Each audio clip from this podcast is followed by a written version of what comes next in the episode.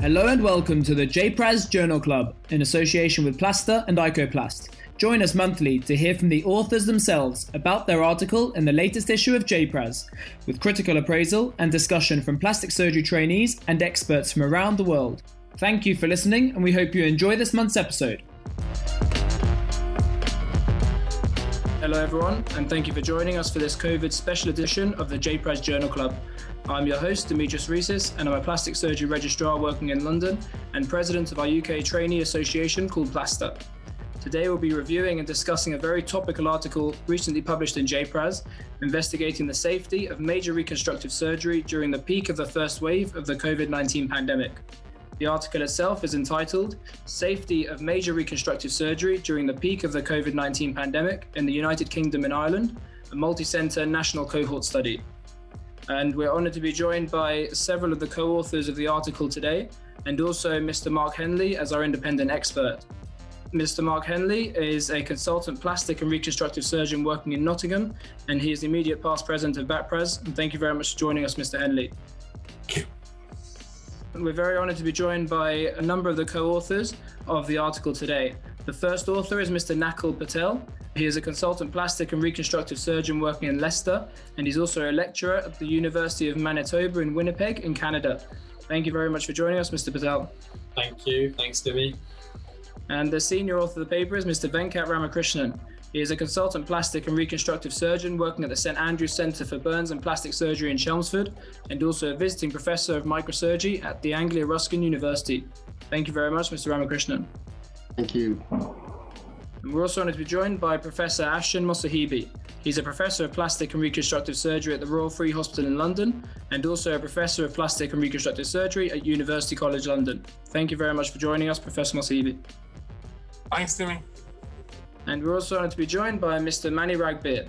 He's also a consultant plastic and reconstructive surgeon working at the Royal Victoria Infirmary Hospital in Newcastle, and he's also the chair of the UK's Specialty Advisory Committee for Plastic Surgery. Thank you for joining us, Mr. Ragbir. Pleasure. And we're also joined by Mr. Manish Mair. He's a head and neck fellow also working in Leicester, and he was the brains behind the statistical analysis for this study. Thank you for joining us, Mr. Mair. And as a co author, but also as the editor in chief of JPRAS itself, we're joined as always by Professor Andrew Hart. He's a consultant plastic and reconstructive surgeon working in the Canniesburn Plastic Surgery Unit in Glasgow, in Scotland. And thank you as always for joining us, Professor Hart. Thank you. And also for JPRAS, we're joined by Ms. Karen Lindsay, who's a social media editor for JPRAS and a plastic surgery registrar, also working in the Canniesburn Plastic Surgery Unit. Thanks for joining us, Karen. Thanks, Demi. Last but not least, we're joined by Mr. David Leonard. He will be presenting the article for us today. Mr. Leonard is a senior registrar in the Canniesburn Plastic Surgery Unit and an honorary clinical lecturer at the University of Glasgow. Thank you very much for joining us, David. Thanks, Demi. Without further ado, I'll hand over to David, who will begin our summary of the article. Well, as uh, Dewey has uh, kindly said in his uh, introduction, I'm uh, going to present a, a brief summary of, uh, of this paper by Nakul Patel and colleagues on behalf of the ReconSurg Collaborative. And I suspect that actually many listening today will have been collaborators and contributed data to this study and may well be familiar with its key findings. So I will, I will keep this uh, brief and to the point.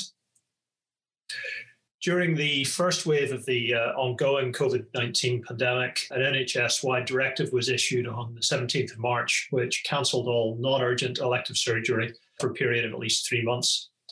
This was supported by studies of surgical patients in, in Wuhan and by the International COVIDSurg Collaborative, which reported a greater than 20% mortality for COVID positive patients uh, undergoing surgery. And this clearly caused significant concern. However, the decision to so radically reduce surgical activity was not entirely benign, and undoubtedly there were significant short to medium term impacts on patients affected, and uh, have been and will continue to be profound impacts on surgical waiting times, patients, and society as a whole and likely these will continue for a considerable number of years into the future. So, the aim of this study was to analyze the safety and efficacy of major reconstructive surgery during the peak of the, the first wave of the pandemic. And then, using major reconstruction as a barometer, establish the safety uh, of recommencing wider surgical practice in the United Kingdom and Ireland. And finally, to provide surgeons in the UK and Ireland with population and healthcare system specific data on which to base decisions and to use in counselling their patients. Looking at the methodology, this was a, a multi center cohort study, which quite possibly undersells the really quite remarkable achievement of having representation from every hospital in the UK and Ireland undertaking major reconstructive surgery. Covered the period between March 1st and May 23rd, 2020.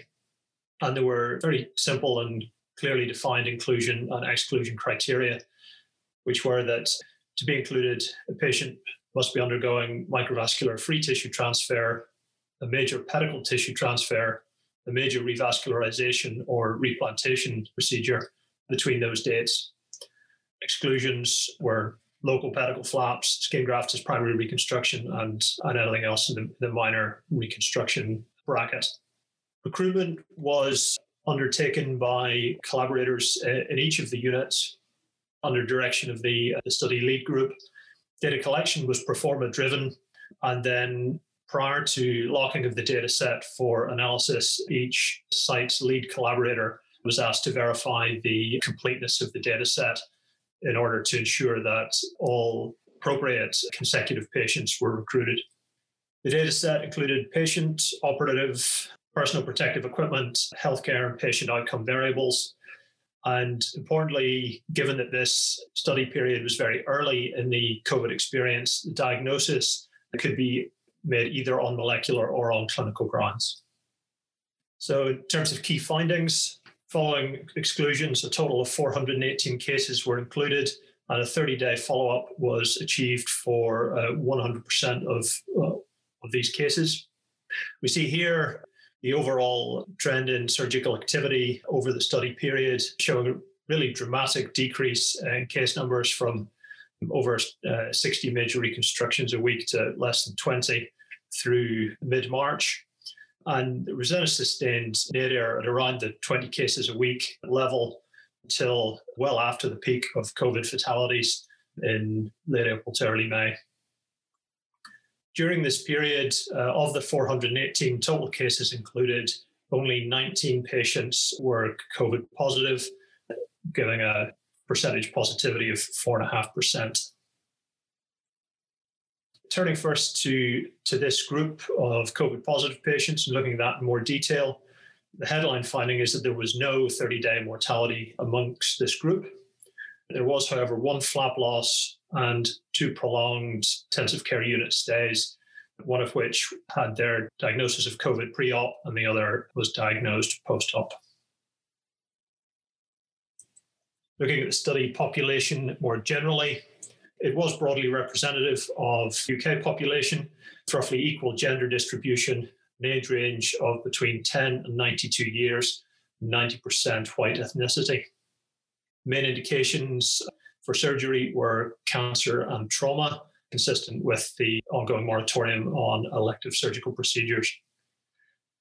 The COVID positive group did tend to be older, the mean age of 63 years versus 50 for the COVID negative group, and have a higher ASA classification. But otherwise, the groups were comparable.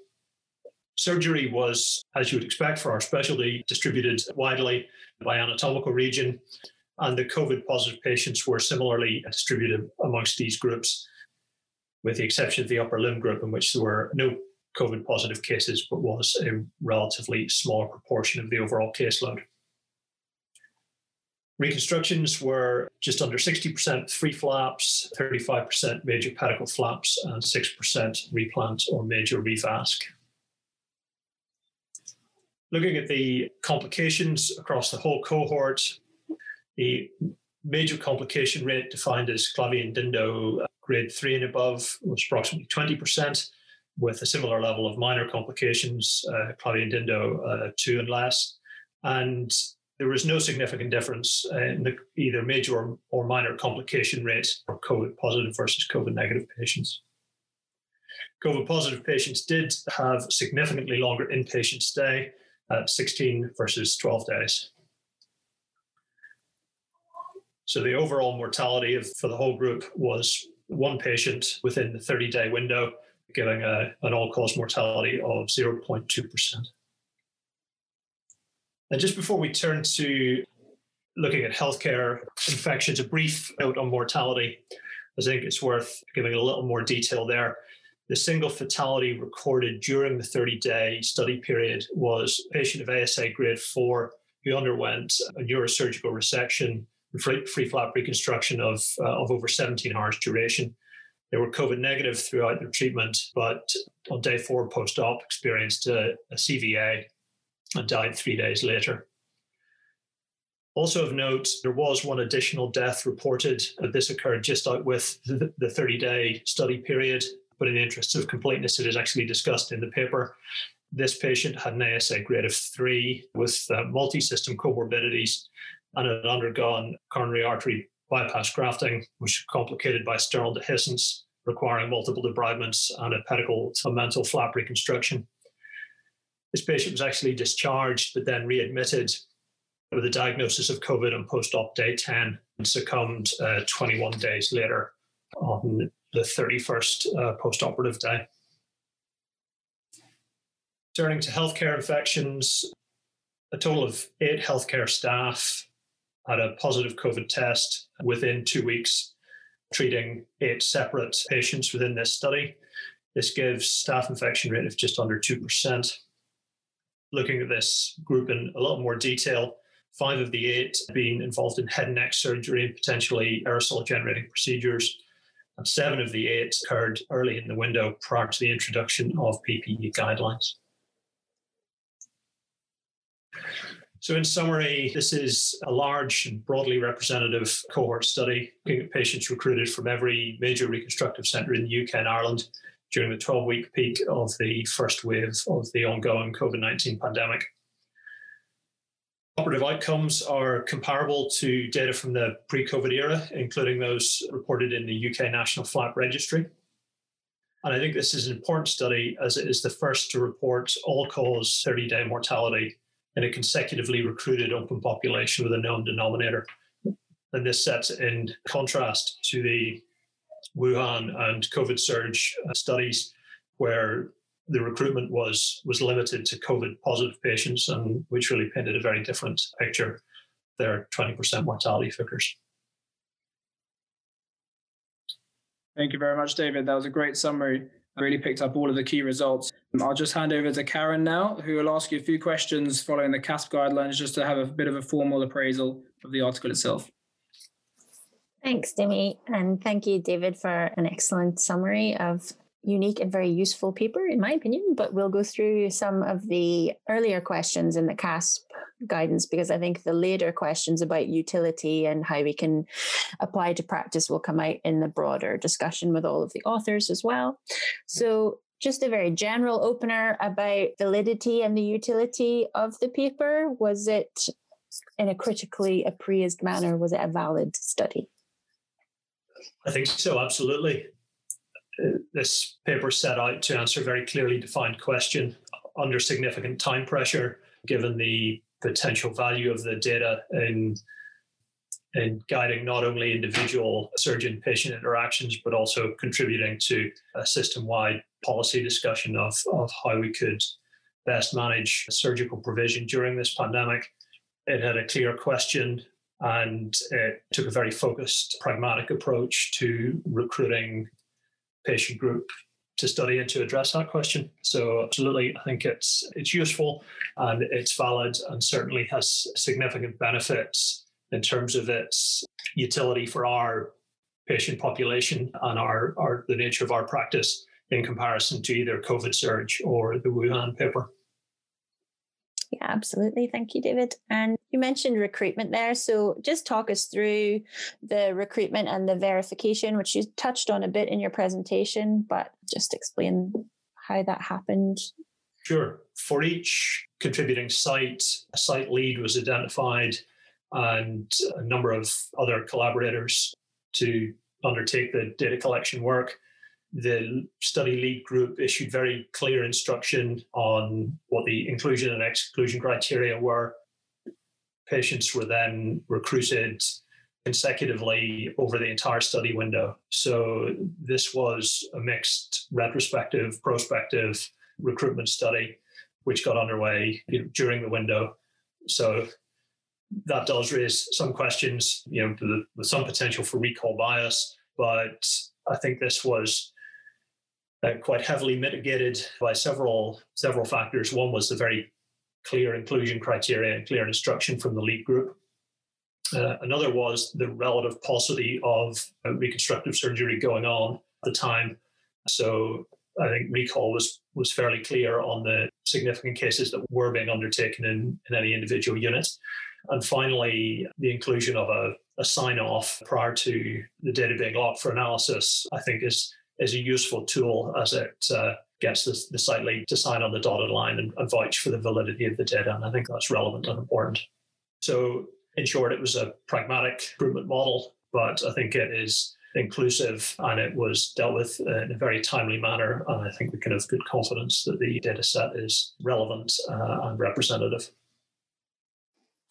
Excellent, thank you. And so, my final question to you specifically is just about how the paper handled any confounding factors or any limitations, so either discussing those that were presented in the paper or any in addition that might be relevant to the listeners today. I've maybe strayed slightly into this territory already with mention of recall bias. I think that potential is there and has to be acknowledged as a limitation. But as I say, I think it's been very effectively handled and mitigated. I don't think there are any other really significant confounders in that this, as the authors state in their methodology, was was essentially a national level audit for service evaluation rather than a trial. So the scope was to collect data on the practice that was happening, and they have they have done that and they've reported on it. Perhaps uh, a little unfair to call it a limitation, but I think as we sit here approaching what we all hope will be the short-lived peak of the second or third wave of this pandemic, I think it would be interesting to look at the long-term follow-up for patients we've looked at during this window. But uh, this was quite clearly uh, a windowed study and they met their study description. So it's unfair to consider that a limitation, but it's certainly something that would be interesting going forward. David, thank you. I think a lot of the other questions that would follow the CASP guidance are interesting discussion topics that I'm sure will come out in the panel. So, to me, back to you. Thank you very much, Karen. And thank you, David. That was a great summary and appraisal of the article. And as Karen said, we touched on a few important points already but I'm conscious that for the first time on a JPRAS Journal Club, we've got all members of the authorship on the Journal Club. So it'd be great to get the thoughts of everyone on the paper, both based on the first wave and what we can do going forwards as well. So I'll hand over to Professor Hart to ask a few more questions of the panel members and the authors. Thanks, Demi. Mark, do you want to just give any comments you have on this? I have to say, I think that this is an excellent paper, and thank you, David, for such a clear summary of it.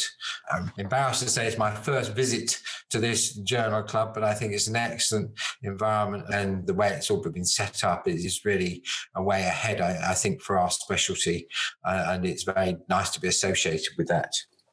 In terms of the paper itself, I think the the, the thing that's of fundamental importance was it showed that elective major surgery could be undertaken in a COVID environment in a safe and effective manner. And that has enabled the restoration of normal practice for cancer treatment and other elective surgery, including some cosmetic, I think, over the time since phase one of COVID. As an aside, I think at the present time we're in a different situation where there is significant resource overload. And I would have to say, and I think this would be echoed by Ruth Waters as the current president of BAPRAS, that at this stage, I think it will have to be all hands on deck and to the pump to address the needs of the health service. There's a lot of recovery that will be required after this, and that we should be very caring and supportive of our colleagues and mindful also of the perspectives of society and the population in terms of what we do.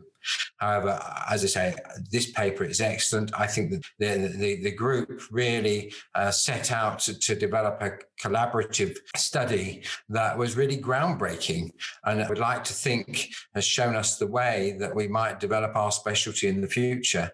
producing powerful evidence that will influence practice for the better. So, congratulations to all, because I think you've done a terrific job. And I think that this has been an excellent paper eh, to, to be um, studying and promulgating as far as we can in, in, in this setting. Great. Thanks, Mark. Um, which cunningly segues into my first question to Nakul, which was how did you get this to work? It's a great question.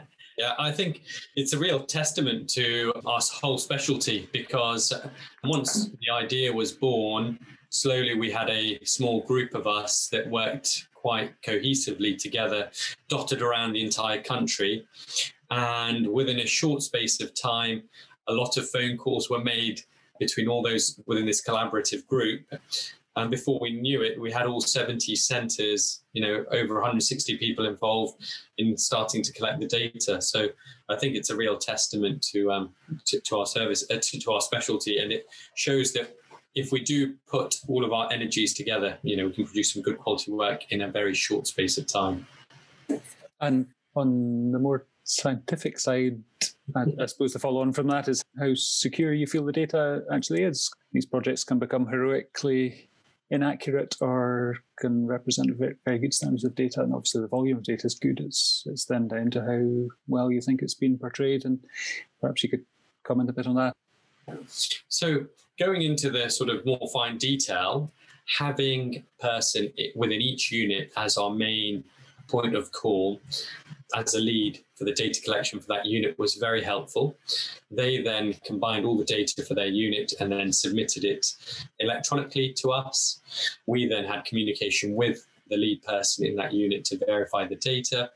The data was input as it was coming in, and any gaps, anything that didn't quite match, we were able with our data collection team to go back to that unit to, to, to verify that information once we had all the data together, I think we felt very confident because we this was done over a number of sort of ways of communicating.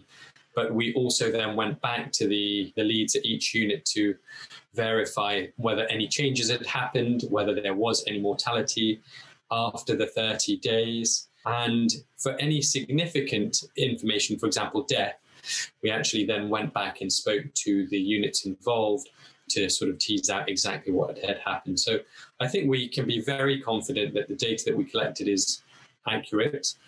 I do take on David's point about recall bias.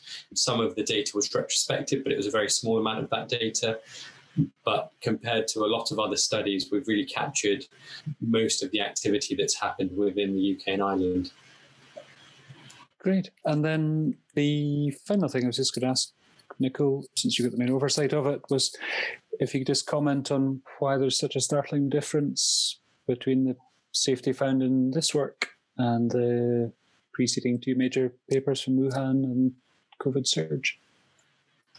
Yeah, I think that's a really interesting question. I think our paper was probably founded, uh, we wanted to really address that question. So the Wuhan paper and the COVIDSurg paper suggested mortality rates of 21 and 25% respectively, which is really very high. I think those papers had a significant recall bias. Just looking at the Wuhan paper, you know, we've got such a small number of patients 34 patients in the four hospitals in Wuhan at the peak of the crisis, all of whom were female. And so it really begs the question whether that represented what was happening. In fact, the authors had to later communicate back in uh, the Lancet that during that time, 15,000 other surgeries had happened safely. And it really then bores out the exact denominator of surgeries that were taking place. And so I think those papers didn't have an accurate denominator on which to base their mortality rates. Whereas, given the fact we were able to consecutively look at all operations within a 12 week period within a defined geographic area, I think our mortality rate is accurate for our population. Great, thank you. Venkat, maybe I could turn to you. It's going to become like family fortunes that's working around everybody. Um, do you feel that major reconstruction is completely safe? Is there anything further we can do beyond what we were doing when the study was going on here to make it more safe, more robust? And how could we keep that safety and get back to the sort of efficiency that we were used to before?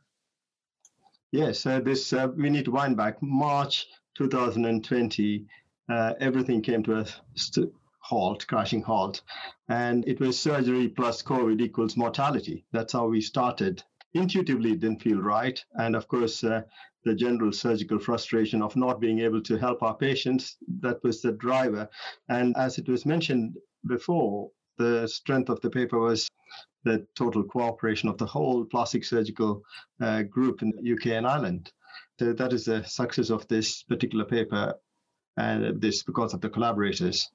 And with regards to doing surgery, yes, it is safe. We have found it is safe. And at that time, we didn't have proper PPE provisions and we didn't have COVID testing. We didn't have the green pathways, which have been established now in most hospitals. So I think it's even more safer. But the problem now is, as Mark uh, alluded to, it's not the fear of being able to operate on patients, it is depletion of resources, lack of personnel and theaters, and uh, of course, ventilators and anesthetists. So this is what is going to stop us. But in that context, it's even more important, I think, because this allows us to, at least in our unit at the moment, we are able to do microsurgical work in small private hospitals outside, wherever there is a little bit of capacity still there until such time as it gets completely uh, swamped. Because it, there is a tendency to sort of, in anticipation, stop work. So I think this has become a good weapon for us to go and push. No, no, no, there's nothing wrong in operating. As long as you have staff, let us operate. So that's been a good thing for us locally, at least. And do you think those small small centres can be safe for major reconstructive surgery?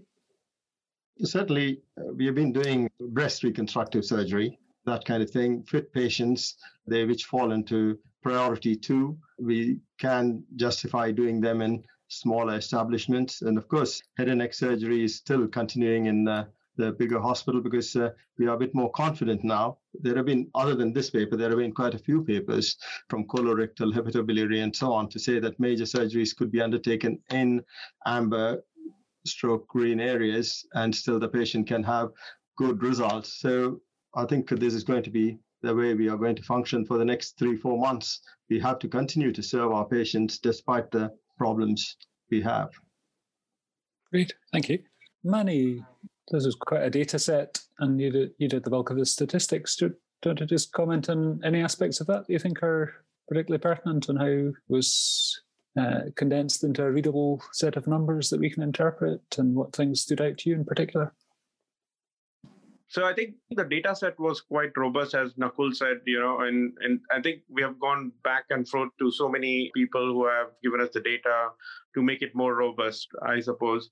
I think it's a good paper. However, there are few many questions which are still unanswered. I feel we we definitely know now that in a COVID scenario, a normal surgery is safe, and we have proved it by multiple papers, and this is one of them. However, there are still questions unanswered. Whether what happens if the patient is COVID positive? And you know all the papers which are there which are basically either they have all covid positive there are few i mean are few who have not gone undergone surgery it's a recall bias. So and most of the paper doesn't actually say that the covid positive state was pre-surgery or post-surgery.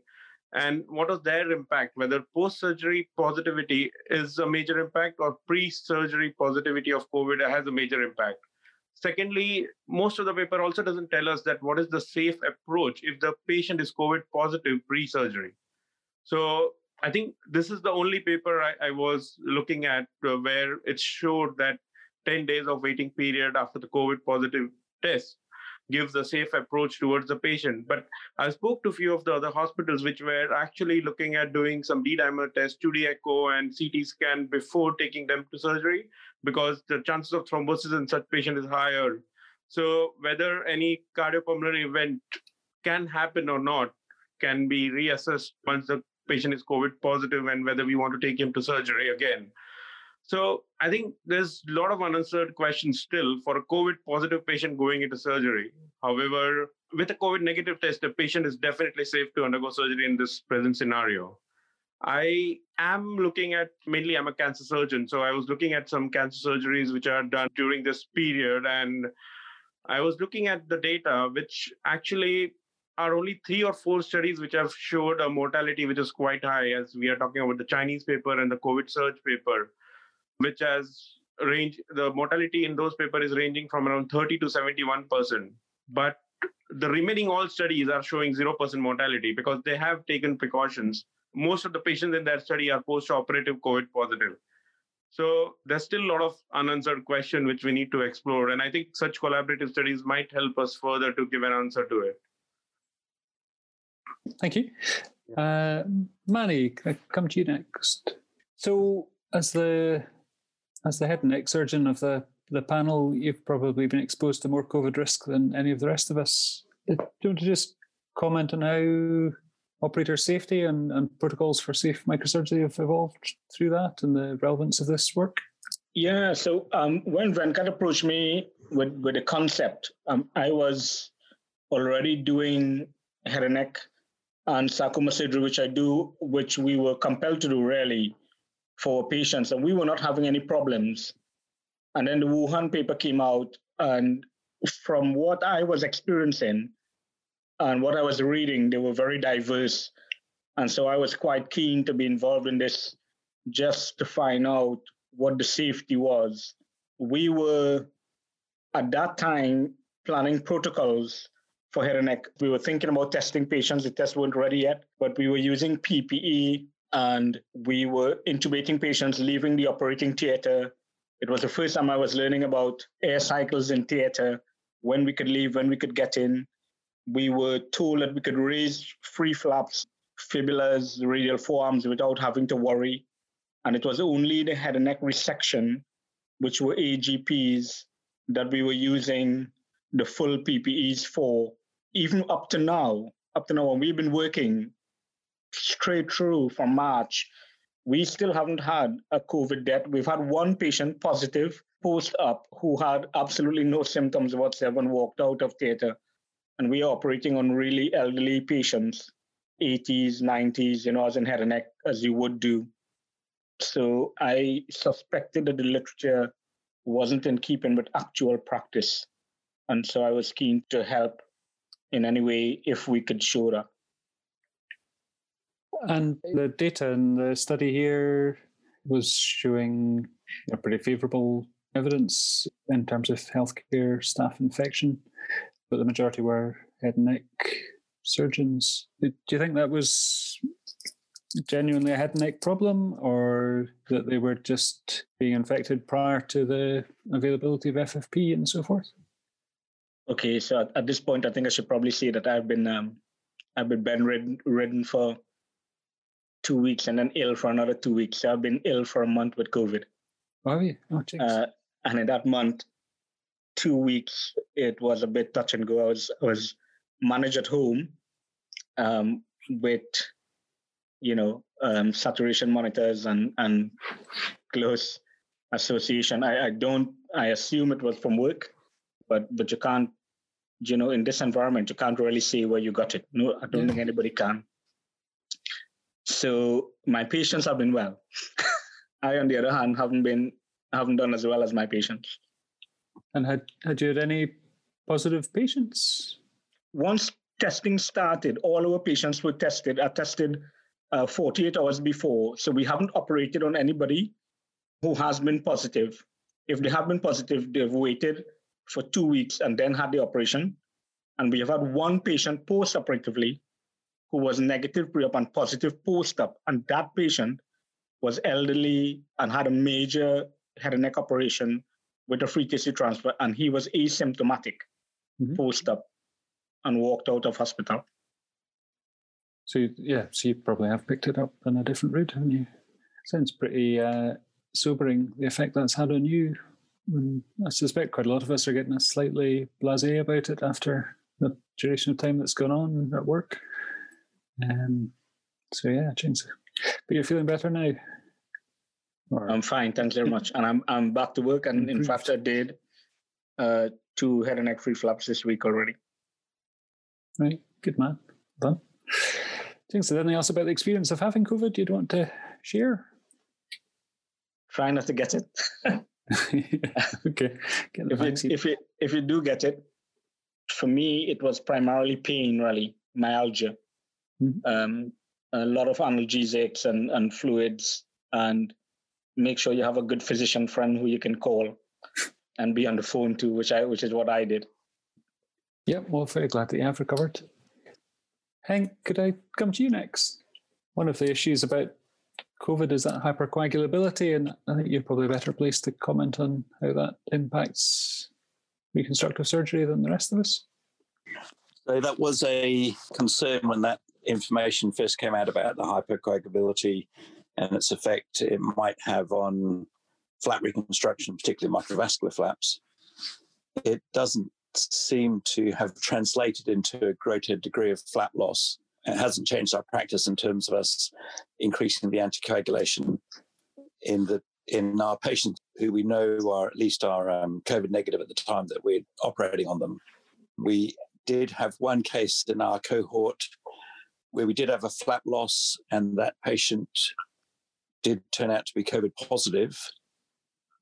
So that's a convenient excuse for the flap loss, but I, I don't think it related actually. Mm-hmm. So there's no strong evidence that it that it affects the microvascular surgery, but equally there hasn't been a large number of COVID positive cases that have been that have had gone on to have free flaps. And from your perception of it all, do you think there's any basis to change practice to be more conservative or away from free tissue transfer to pedicle for lower limb sarcoma?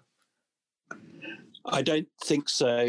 I think the only change in practice really is that we've probably doubled up some of the operatings just to make it make the operating episode faster. So where some of them may previously have been single surgeon, you know, sequential procedures will now get draft in some help in order to speed up the procedure. But that's largely for logistical reasons because of operating time scarcity. Within the background, knowledge that you know obviously if you make someone's operation as short as possible i think their um, recovery is going to be f- faster and better and everybody's just much happier Okay, great. Um, it, in general terms, to everybody, how do you think this data can best be employed so that we don't lose ground permanently in delivering services? I suppose that the question about uh, mortality and uh, surgery that's been answered by this paper and few other papers since. I don't think that'll be a problem today with the second wave. It is about getting adequate space to be able to operate. And what Hank mentioned is so important. If you are going to use these resources and continue to provide this microsurgery for our patients and so on, you need to be very slick and uh, to team operating and try to do these things quickly because we have come across that in our own setup. There has been lots of barriers placed, and uh, we were we ha- were pushed to do more cases in a list. Otherwise, we won't be able to get our patients treated. So I think this is going to be the case for a while. It's not only going to be a case for a while. Uh, sooner, even after recovery, there's going to be so much of waiting of P3 cases so delayed reconstructions and things like that will get affected so much. So it's uh, the, the efficiency is paramount for the next maybe five six years. We need to be much more efficient than we have been. We'll be forced to. Okay, thank you. And then again, to anybody, clearly the, the, the elephant in this discussion is the vaccine, which none of us have spoken to. So, you know, my impression is that so far we don't really know how well the vaccine will work in real world. We don't know how long it would work for, and we don't know the effect on transmission.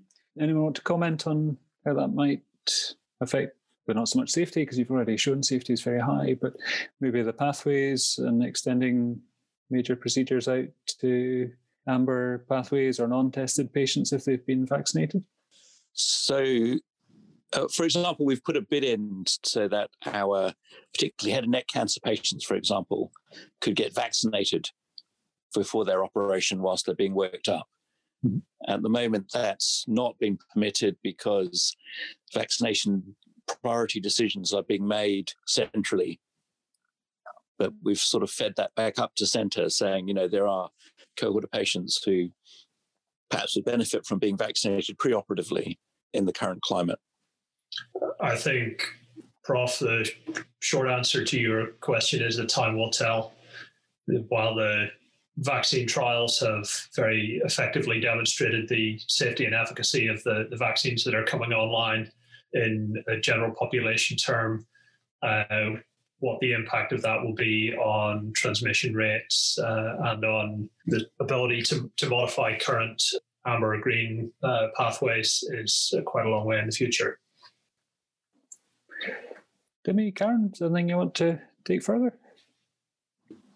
No, that's been a great discussion. Thank you so much, Prof. Hart. That was really interesting to hear everyone's thoughts and just to reflect on what this work means for our specialty and how we can hopefully take some of this forward as we re-establish services during this wave as well. Just from my perspective, I had one more question, if I if I could ask. Um, as a trainee, I guess one other elephant in the room is is training and the effect of training from all of this. And perhaps if I could ask Mr. Ragbir first, as the SAC chair, it's been well documented the effects on training of all these changes associated with COVID. And Mr. Ramakrishnan rightly says that we have to be more efficient and have two team operating, perhaps two consultant operating as well. And what are the main issues that you've experienced from a training perspective? And perhaps what advice would you have for trainees to try to maximize their training at the same time as prioritizing patient safety? There's there's there's going to be a problem with getting logbook numbers. I know that we are working on it. We are thinking about ways in which to overcome it. But at the end of the day, we need the operating theater. And if if there's no operating theaters to get trainees into, then there's no way to, to deal with that. However, there are still going to be cases going on. And, and what I've said to people, all the training program directors, is that there is a training opportunity everywhere. Even if there are two consultants operating in a theater, with with major cases and microvascular reconstruction, they are both going to be doing two things separately. For example, in head and neck, there's a resection going on with a neck dissection. There's a free flap being elevated, and there will be opportunities for trainees to get in there and at the very least do parts of the operations. There are certain bits of operations where whether a trainee does it or consultant does it, the pace of the operation is there in some cases, for example, if you're doing a head and neck resection and you're raising a flap, the flap is not going to be time limited. It is a resection that will, will limit the, the time of the operation. So a trainee could easily raise the flap. You know, there's there's not going to be anyone who is going to take four hours to raise a radial forearm flap while a major neck dissection and reconstruction is going on. So there will be opportunities, and trainees have to get in there. I have told TPDs already I have spoken to educational supervisors, and that is the best we can do at the moment. Even the, the simulation courses, uh, centers are being closed, and we are looking at that to see if we can get those open up. But at the moment, work is going on, and all I can say to the trainees is find that work and, and be there and learn as much as you can until you know we can find a way to reopen the country. Absolutely. Thank you so much for that. That's really important. And yeah, we have to be adaptable and make the most of each opportunity, I guess, even with the focus on patient safety, of course. So thank you so much for that.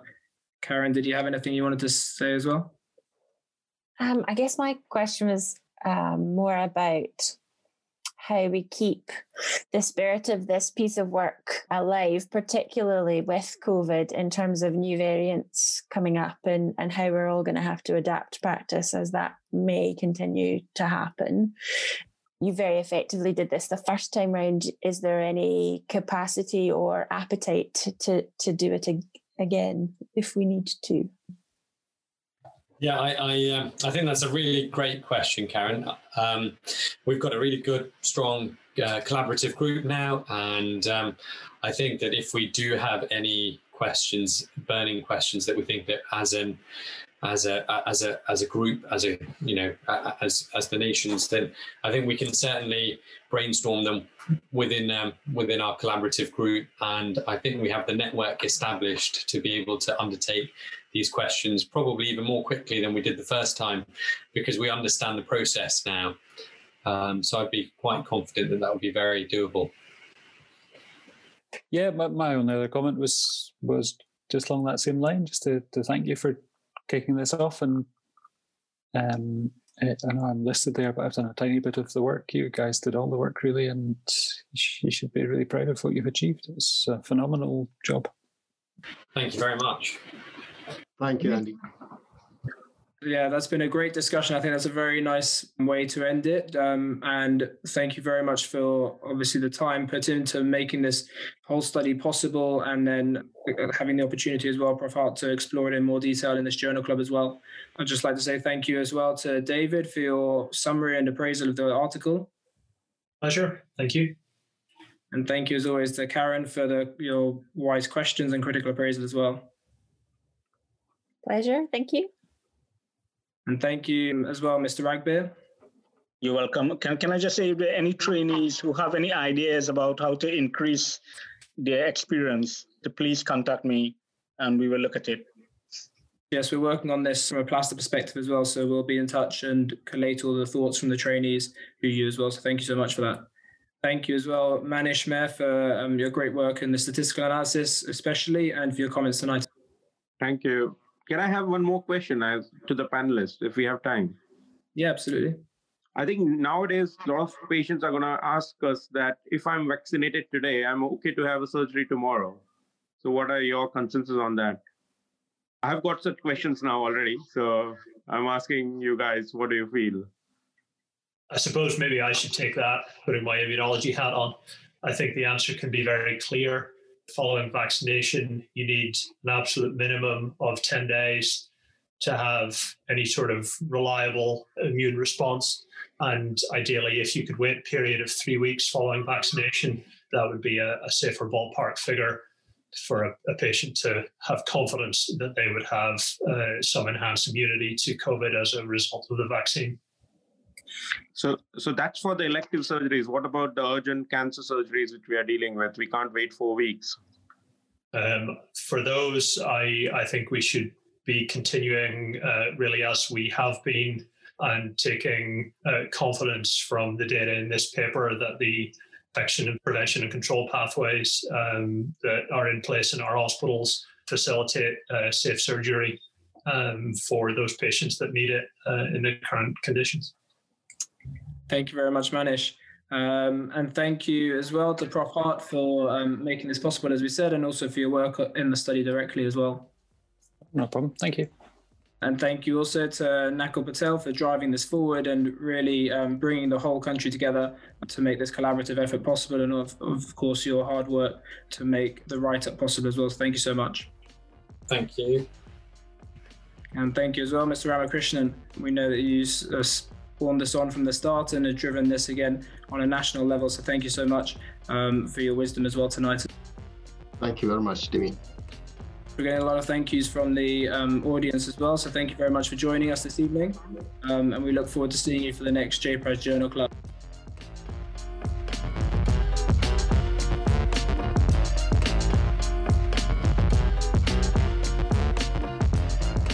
Thank you for listening to this month's JPRAS Journal Club. Please send your thoughts and further questions to us on social media using the hashtag JPRASJournalClub. The article discussed today is freely available at jprasurg.com, with special thanks to the JPRAS editorial team and our guest author for making this possible. You can also find out more about PLASTA and Icoplast on social media and our websites, which are plasta.org and icoplast.org. We look forward to hearing from you and see you next month for another episode of JPRAS Journal Club.